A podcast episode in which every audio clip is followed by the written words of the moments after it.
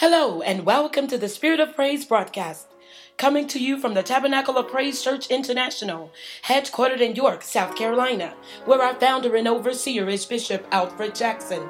Copies of the message from this broadcast can be purchased at our headquarters in Monrovia at the Hope of Praise Church in New Matadi Estates, where Jackson G. Weah is pastor. We would love to hear from you, so write to us here in America at 229 Wood Street, York, South Carolina 29745 or email us at tabernacleofpraise at msn.com. Thank you for tuning in and have a wonderful day.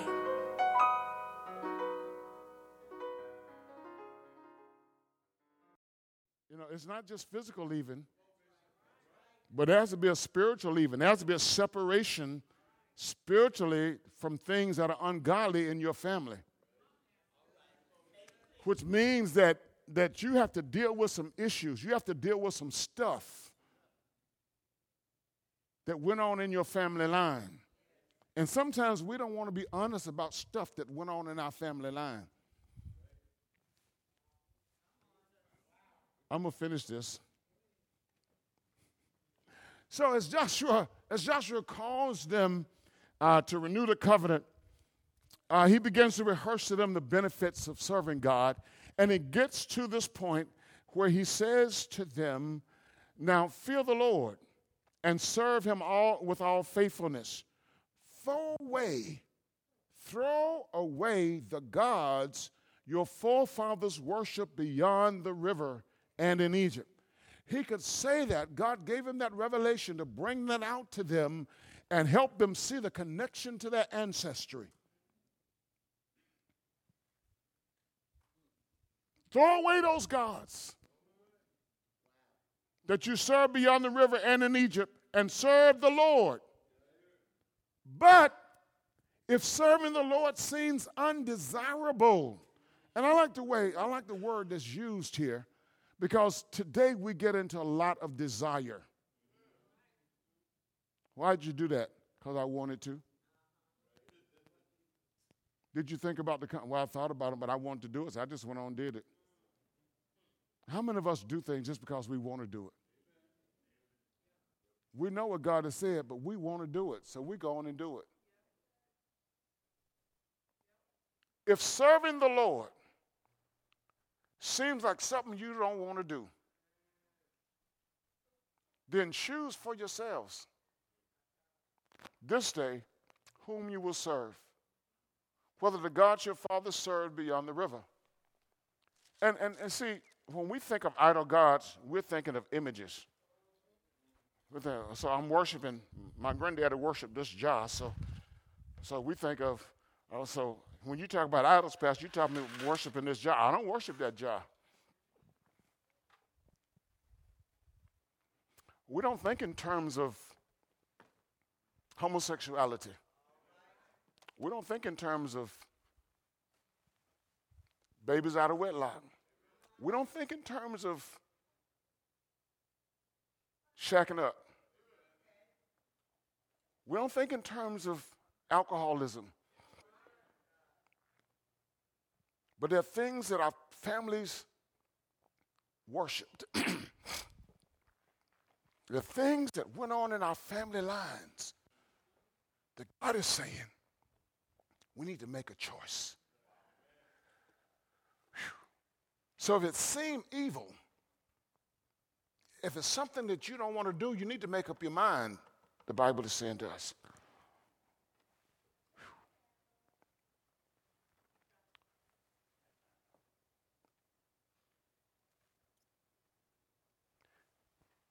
So, what are the blessings of, of, of, in choosing God?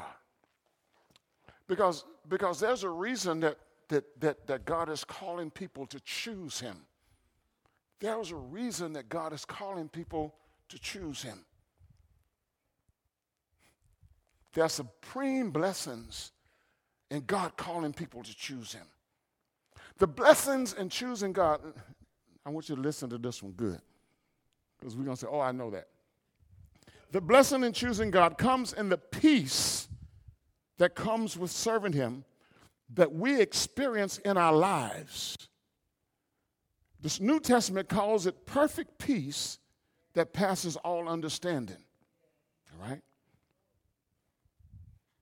Peace with God brings the peace of God.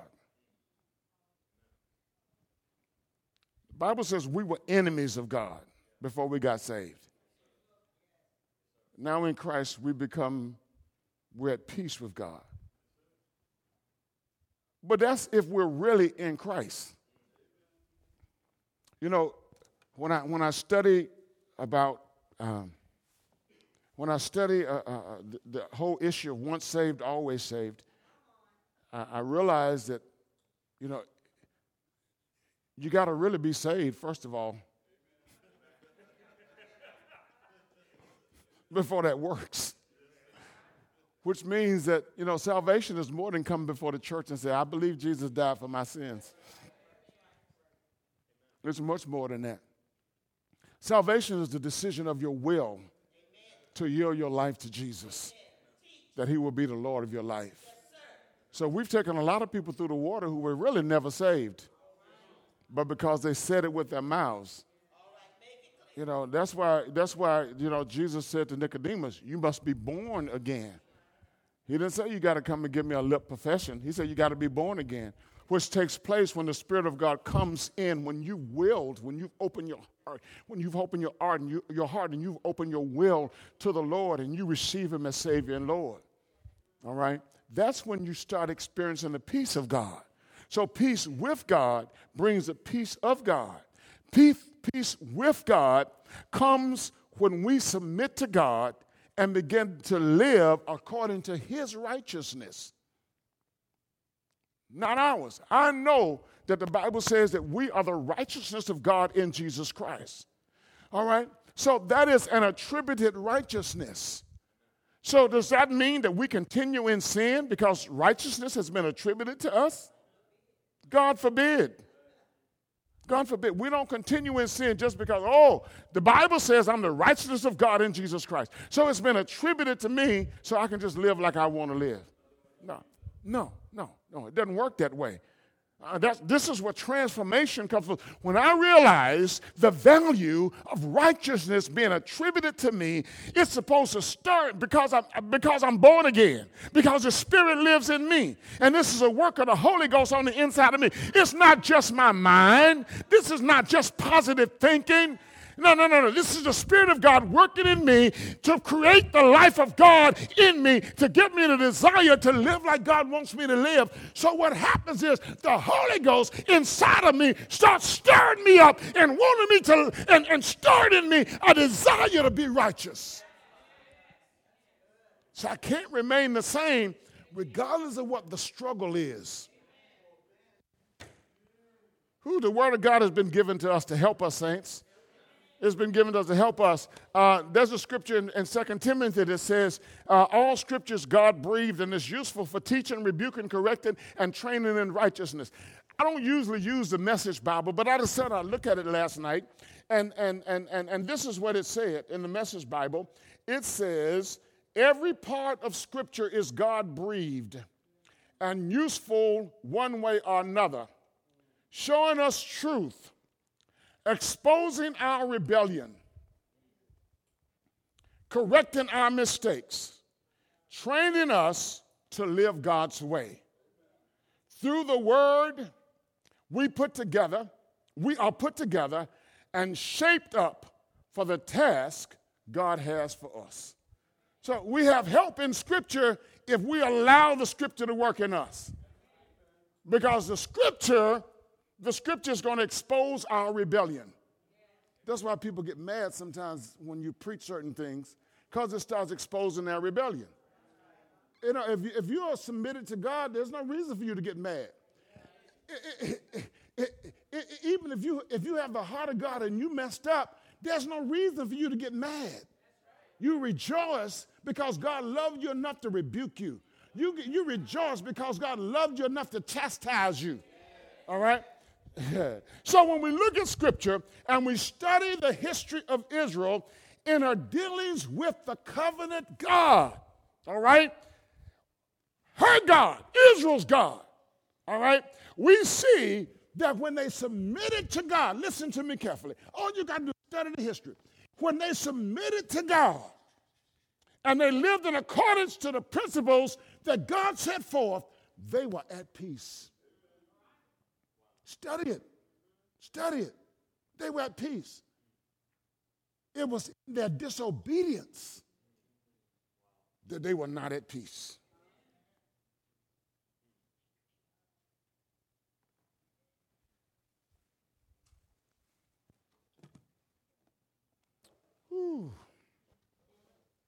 When they disobeyed God and went their own way, choosing the lust of their flesh, the lust of their eyes, caught up in serving idols, the pride of life, they ended up in confusion. They ended up uh, defeated by the enemy. They ended up serving idols. They ended up sacrificing their children and fiery offerings to idol gods, hoping for solutions and blessings that could never be found.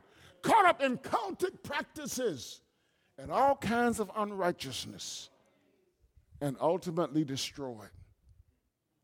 Why did Israel have to be reestablished as a nation in 1946?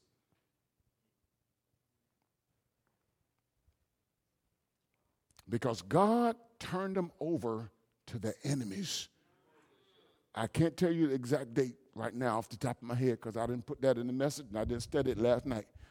But it was it was Jeroboam's sin and his wickedness and all of his children that followed him in that wickedness. Their sin caused God to turn them over. Their refusal to repent caused God to turn them over, and they were destroyed as a nation. And they were never restored as a nation until 1946 is that that's the 20th century, right? For centuries. For centuries. Listen to me. We can't continue doing what we're doing and calling ourselves Christians.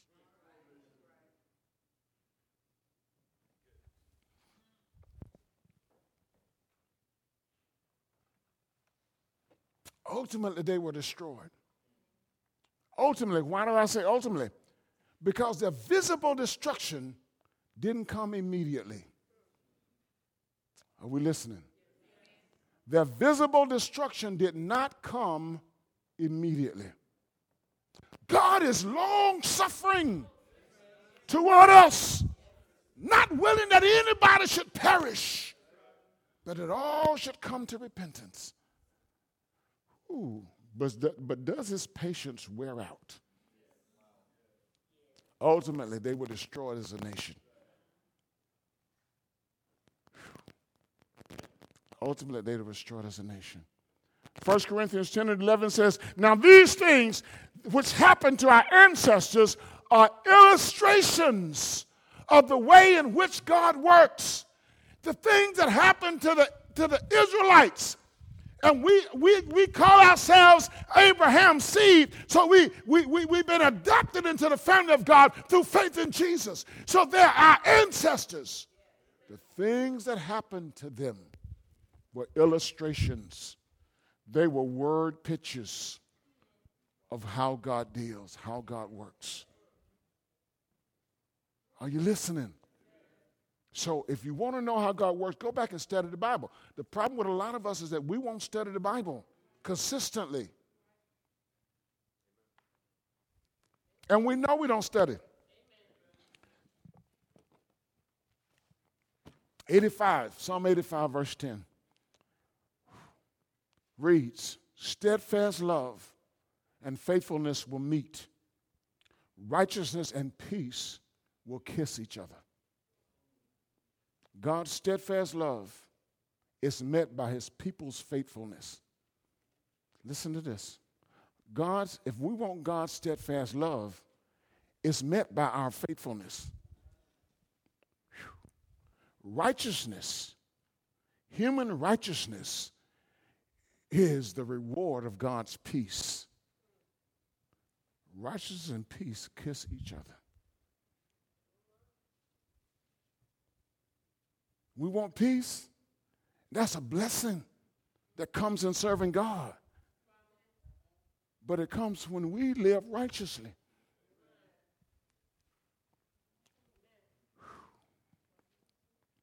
This is one of the blessings in choosing God. Secondly,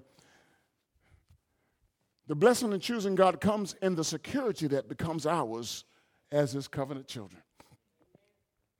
Security. Somebody says security. How many of you have security on your house? Have an alarm system? How many of you got a security on your car? Some kind of alarm system. How many of you live in a, in a city that has police officers? Some kind of security. How many of you live in a nation that has an armed forces? Okay? But there are some things that the army can't protect, protect you from. There's a force that, that the police officers can't protect you from. There's a force that the, that the security system on your car and on your house cannot protect you from. But if we serve God, if we serve, if we choose, I'm, I'm, not talking about serving. I want us to get. I, I, if I said serving too many times, the Lord didn't give me serving. He said choosing Him, choosing Him. If we choose God, because some of us want to serve God without choosing God. If we choose God, then we have the promise of divine protection. Since we are at war. We are in a state of war. Amen. We've got to understand that. Our children are not just acting crazy just because they want to. They're, they're not just being rebellious just because they want to. We are at war.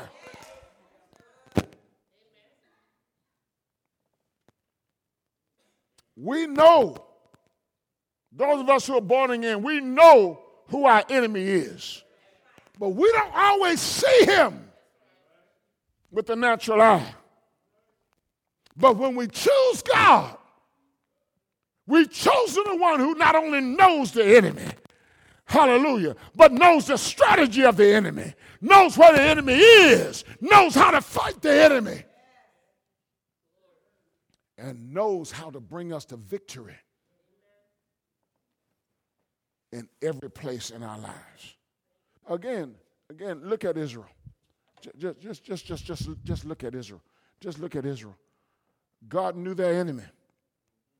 If you study their history, when they went into the promised land, God fought for them. God promised to drive all of their enemies out, and God did that. Even after they sinned, and whenever they would repent, God would relent. God would have mercy on them, and then God would give them victory again over their enemy. He wants to do the same thing for us. But we've got to understand that we need to choose Him. We need to choose Him. Ephesians 6 and 12 says, We don't wrestle, we don't fight against flesh and blood. We're fighting against principalities, against powers, against the rulers of the darkness of this age, against the spiritual host of wickedness in heavenly places. This is who our warfare is against. I know many of us know this. We quote it all of the time. But when we get ready to act up, we act like we don't know it. When we get ready to get disobedient, we act like we don't know it.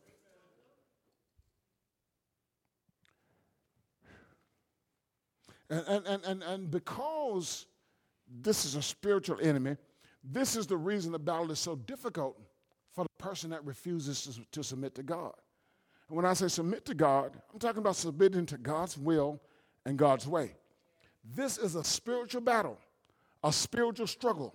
It's taking place in the spirit realm and it's manifested in the fleshly realm unless you understand this, unless you, unless you discern this and understand this and embrace this, you'll never allow the sovereign God, amen, to do what he wants to do in your life, which is bring you to victory.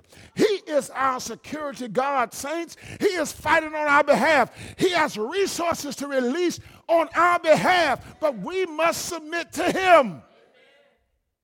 We got to do it. We got to do it. And he'll bring us to victory. He'll bring us to victory. If victory is what we want. That's why the Bible, that's why Joshua said, if it seems undesirable for you, if it seems undesirable for you, and each one of us should ask ourselves the question is it undesirable for me to serve the Lord? to choose the Lord? Is God's way undesirable? Is God's standard undesirable? Are God's principles undesirable to you?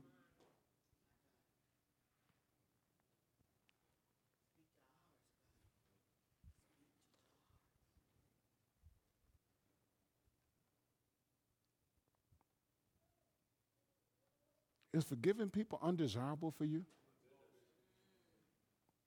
Is loving those who hate you undesirable for you? Is living holy undesirable for you? Then you need to you just say it. God, I don't choose you. I want to serve the same God that my grandparents served. My great grandparents served. That's the God I want. Because I don't, I don't like living holy. I don't like bringing the tithes into the storehouse. I, I, don't like it. I don't like being held accountable. I don't like this thing called commitment. I just want to do what I want to do. This is my life. Lord, stop trying to control me. Stop sending that preacher to preach those messages because I don't want to hear that. I'm just here because I'm supposed to be a member. If I don't come too often, he might call me. Is it undesirable? Then choose. That's all God is saying. If you choose me, God is saying, if you choose me, I'll not only be your security, if you choose me, I'll be your peace. Lastly, lastly, the blessing of choosing God comes in living eternally with Him once this life is ended. See, this is not a new message, it's not something you don't know, something you know, but it's something that we have to deal with. If I choose God, I'll live with him eternally. If I don't choose God, then I will live eternally in hell's fire and damnation. Whew. See, choosing God is not just for this life. As vague as it might seem to human beings, there is a promise that we have in God of life with Him eternally. Nobody has been there to come back and tell us how good it is. We can only go with the scripture. But that's the best thing to go with. That's what our faith is based on. It's based on the scripture. Scripture is clear on this principle. Heaven and hell are a reality. They are a reality. Jesus came into the world to reconcile mankind to himself and to the sovereign God so that we can enjoy life, yes, on this side, but also on the other side. Saints, think about this thing. Think about this thing. The opposite of life eternally with the Lord is life eternally with Satan in hell. If you only have a lip profession, if your life is not hidden with God in Christ Jesus.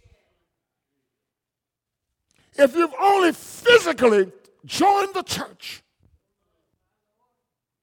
but you've never been born again, in hell you will lift up your eyes.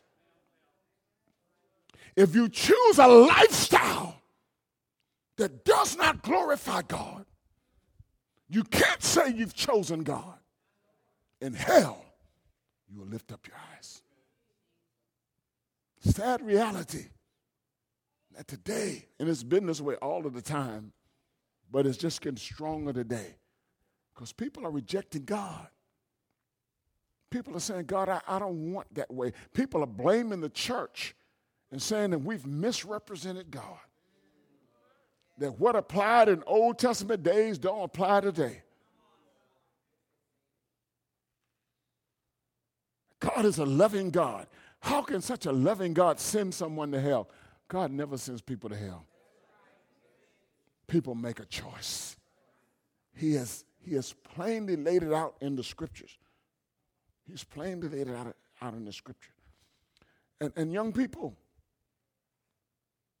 hear this because you look at things from a humanistic perspective and things seem so right. This is not the first generation this happened in. You know, you've heard me talk about this song. I don't I can't remember what Otis and sang it or whoever sang. If loving you is wrong. What did he say? this is not just this generation. This has been going on for generations. You know? But it seems to be magnified. So people are saying, if, if, if, if, if, if it's wrong to go to the beach on Sunday when I ought to be in worship, I'm going to the beach later for worship. And I'm going to take my tithe with me.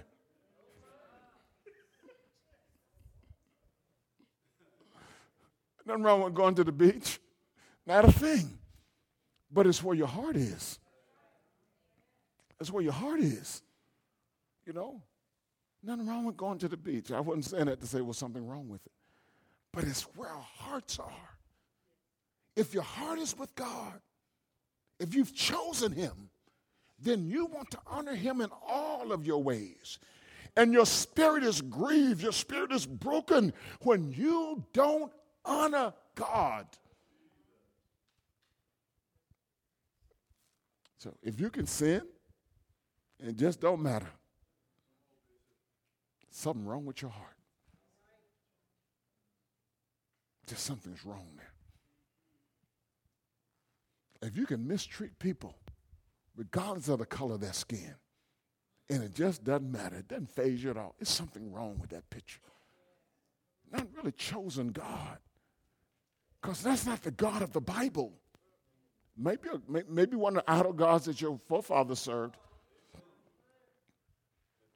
But it's not the God that's revealed in the Holy Scriptures. So choosing God means that, that you will live eternally with Him. You have a promise. Jesus said, I go to prepare a place for you, that where I am, there you may be also.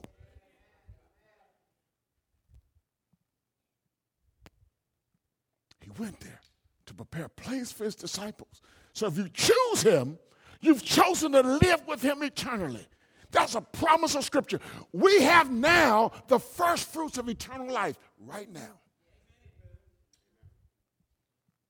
So all we have to do is go to sleep on this side so we can wake up on the other side and live eternally with the Lord. You know, that's why, as much as it hurts us for our loved ones to go, if they're believers, we should rejoice. Because they're now inheriting what they've lived for, what they've longed for. You know, so we rejoice you know, you shouldn't be grieving too long. There's something wrong with you. You grieving uh, for, for five years because your mama died. There's something wrong with that now. If your mama lived for the Lord, you ought to be rejoicing. Mama's around the throne worshiping the Lord. When the angels cry holy, she's crying holy. When, when, when the 24 elders bow, she's bowing. I don't know if that really happens, but you know, I know the Bible said the 24 elders bow. So she's really, so we ought to, you know, we, we can't just hold on to stuff. Oh, Lord, my mama gone, my husband gone. Mm-mm. Yeah, they're gone. But if they died in the Lord, they received the promise that you and I are waiting for. The old people used to say they can't crown until I get there. Hallelujah. I don't know whether that's a scripture or not, but that's what they used to say, make you feel good. Amen. That, that, that, that they're waiting to crown him King of kings and Lord of lords. And it's going to come at the culmination of history. So that's the promise of the scripture. If you choose God, saints, there are blessings. There are blessings that come when we choose God. Let's not say that we're choosing Him when we're not really choosing Him. Let's not say we're choosing God and we're consistently choosing something else. No man can serve two masters. Can't do it. Amen. That's the message for today. I sense the Lord reaching out to.